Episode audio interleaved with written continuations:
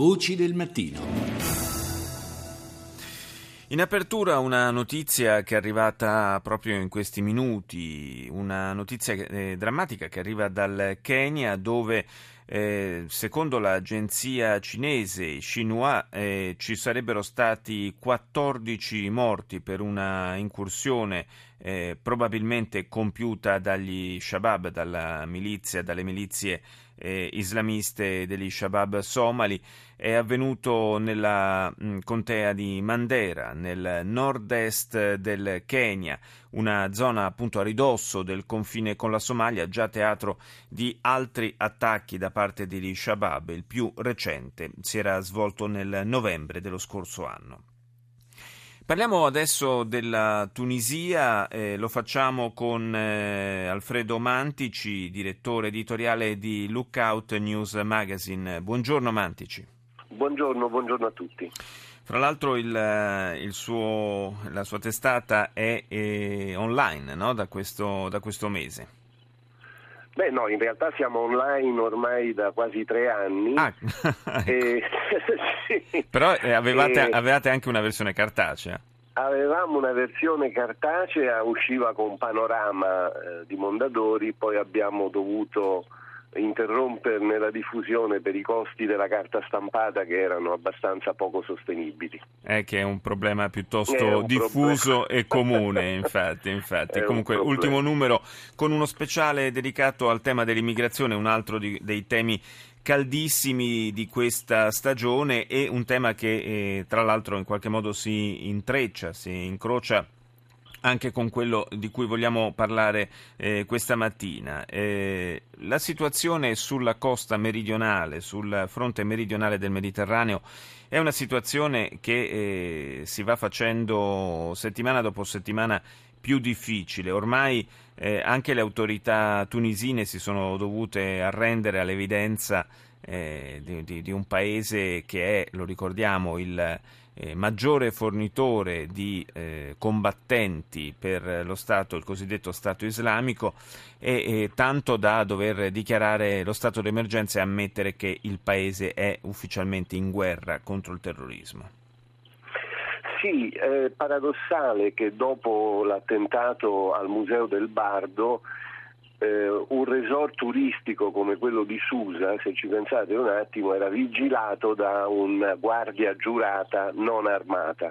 Questo significa che il governo ha da un lato sottovalutato eh, la possibilità di una fiammata terroristica nei luoghi turistici e dall'altro però sia conscio del fatto che il terrorismo jihadista in Tunisia, dentro i suoi confini e dentro le sue città, è un fenomeno molto più limitato che in altre aree vicine come la Libia.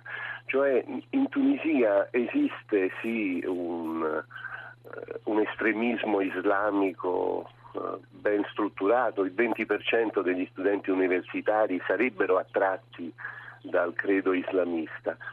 Eh, però il fenomeno terroristico è ancora al di fuori di alcune zone rurali come Casserin dove operano dei gruppi strutturati, è ancora appannaggio di piccoli gruppi eh, spontanei che si aggregano eh, su un'idea e la perseguono.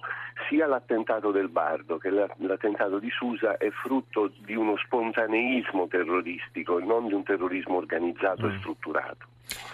La preoccupazione ovviamente è quella di un, eh, un contagio nella, in tutta l'area. Sono, c'è la situazione della Libia che chiaramente eh, non può non preoccupare perché sappiamo bene come il, questi movimenti proliferino in eh, assenza di un'organizzazione eh, statuale eh, solida e la Libia è un paese da questo punto di vista abbastanza allo sbando, ma eh, viene da chiedersi anche quale, se non ci siano dei rischi di contagio per eh, gli altri paesi della regione, penso all'Algeria, penso al Marocco, paesi nei quali i governi sono, diciamo, tengono piuttosto saldamente, eh, per usare un eufemismo, le redini del potere e forse è proprio questa la chiave che finora ha tenuto eh, sotto controllo il fenomeno? Allora, La Libia è una fonte permanente di contagio per i paesi confinanti, fonte di contagio logistico oltre che ideologico, perché attraverso le frontiere tunisine eh, tra Tunisia e Libia e tra Algeria e Libia passano uomini armati, trafficanti d'armi, di clandestini, di beni di consumo. Il più, il più, famoso terrorista algerino, Belmokhtar, in realtà è un predone del deserto, è un grande contrabbandiere che si è poi diciamo, dato una ripulita come islamista. Quindi eh, la Libia è fonte di contagio. I governi algerino e tunisino eh, sono governi che possiamo considerare democratici anche per i nostri standard. Basti pensare che in Tunisia Ennada, che è il partito islamista, è stato coinvolto nella coalizione di governo. Eh, è certo che le misure diciamo, di sicurezza preventiva interne debbono essere rafforzate e debbono necessariamente andare al di là di quelli che sono gli standard occidentali di sicurezza in città. Sì, magari cioè, per voglio... quanto riguarda l'Algeria il fatto che ci sia un presidente al potere da così tanti anni per i nostri standard è un po' insolito. Ecco, sì, è un po' insolito, però l'Algeria ha mantenuto la tradizione laico-socialista post-rivoluzionaria e quindi esiste una forte borghesia laica che è in grado di contenere a livello sociale le spinte islamiste, lo ha dimostrato durante la guerra civile degli anni 90, il paese non è crollato non, nonostante 300.000 morti di guerra civile. L'Algeria ha, un, diciamo, ha, una spina dorsale democratica abbastanza strutturata e lo stesso vale per la Tunisia che deve ringraziare i 30 anni di Bourguiba eh, che hanno creato nel momento postcoloniale, negli anni 50, quella borghesia che oggi è quella che ha espresso la nuova Costituzione. Il discorso per il Marocco è diverso perché in Marocco c'è un re che è un guardiano ufficiale dell'Islam e quindi non può essere contestato dagli islamisti. Grazie, grazie ad Alfredo Mantici, direttore editoriale di Lookout News Magazine, grazie per essere stato con noi questa mattina.